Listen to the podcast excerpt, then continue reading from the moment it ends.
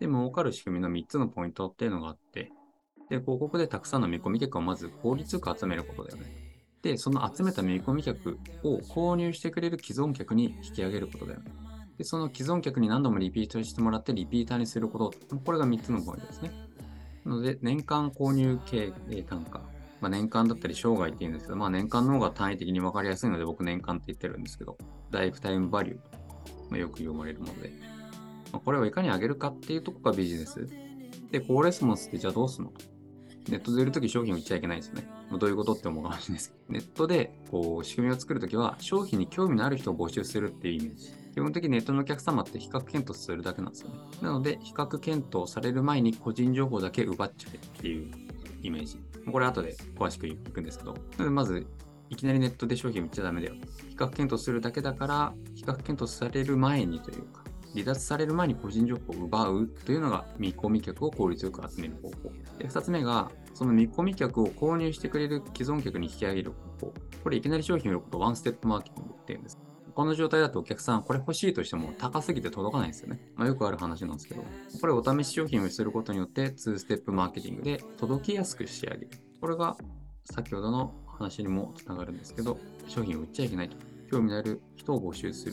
ここでお試し商品無料でも何でもいいんですけど。で、ここで既存客に引き上げるような仕組みを作ってあげる。2ステップ。ネットはもう2ステップでやると。もう鉄則ですね。で、これが、ここのお試し商品とかで3万とか5万とかかけれるならいいですよ。1人獲得に。でもそんな企業っていうかもう年商10億とかいかないといかないんで。なので、ここのお試し商品の方がいいと。で、実際にどんだけ変わるかっていうと、健康や食品の場合は、1ステップの場合1万5000円かかってました。2ステップにしたら、1人お客さん獲得するのに5430円になりました。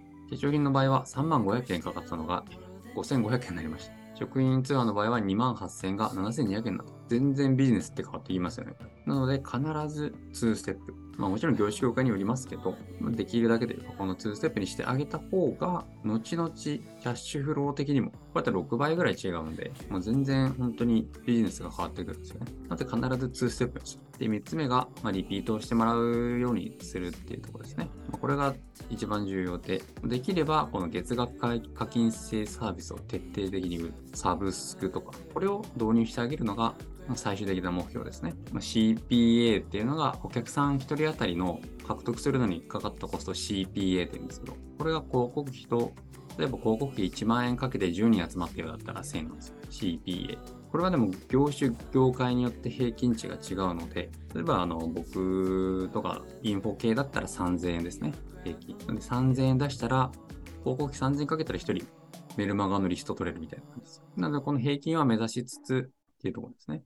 引き上げ率とか、そうですね。あとは、年間の購入単位、今この辺多分言ってもわけわかんないので、大事なのはこの CPA だけまず覚えてもらう。やってったら、もう専門用語を覚えるのが大事じゃなくて、どういうふうにその数字というかで、数字化するのがすごく大事なので、数字見るときに、もうこういうところがあるよと。で、このネット集客の全体像を振り返りますけど、こんな難しいこと言ってますけど、実際はこの3つだよと。で、もっとシンプルに言うと、アクセス集めてコンバージョンさせる、リストを取るのコンバージョンって言ったりするんですけど、で、あと繰り返し買ってもらう。もうたったこれだけなんですよ、言語化すると。つまり、どの方法でアクセスを集めるのがいいのか、どの方法でコンバージョンさせるのが最適なのか。この2つをそれぞれお客さんにとってベストな方法を1つずつ見つければいいだけなんですね。で、コンバージョンって何っていうと、商品の購入とか、メルマガの登録とか、LINE の友達登録とか、こんな感じですね。で、アクセスっていうのは、いろいろあるんですけど、広告とか、SNS とか SEO とか、何を使ってもいいんですよ、正直。何使ってもいいけど、最終的には LP にアクセスを集める。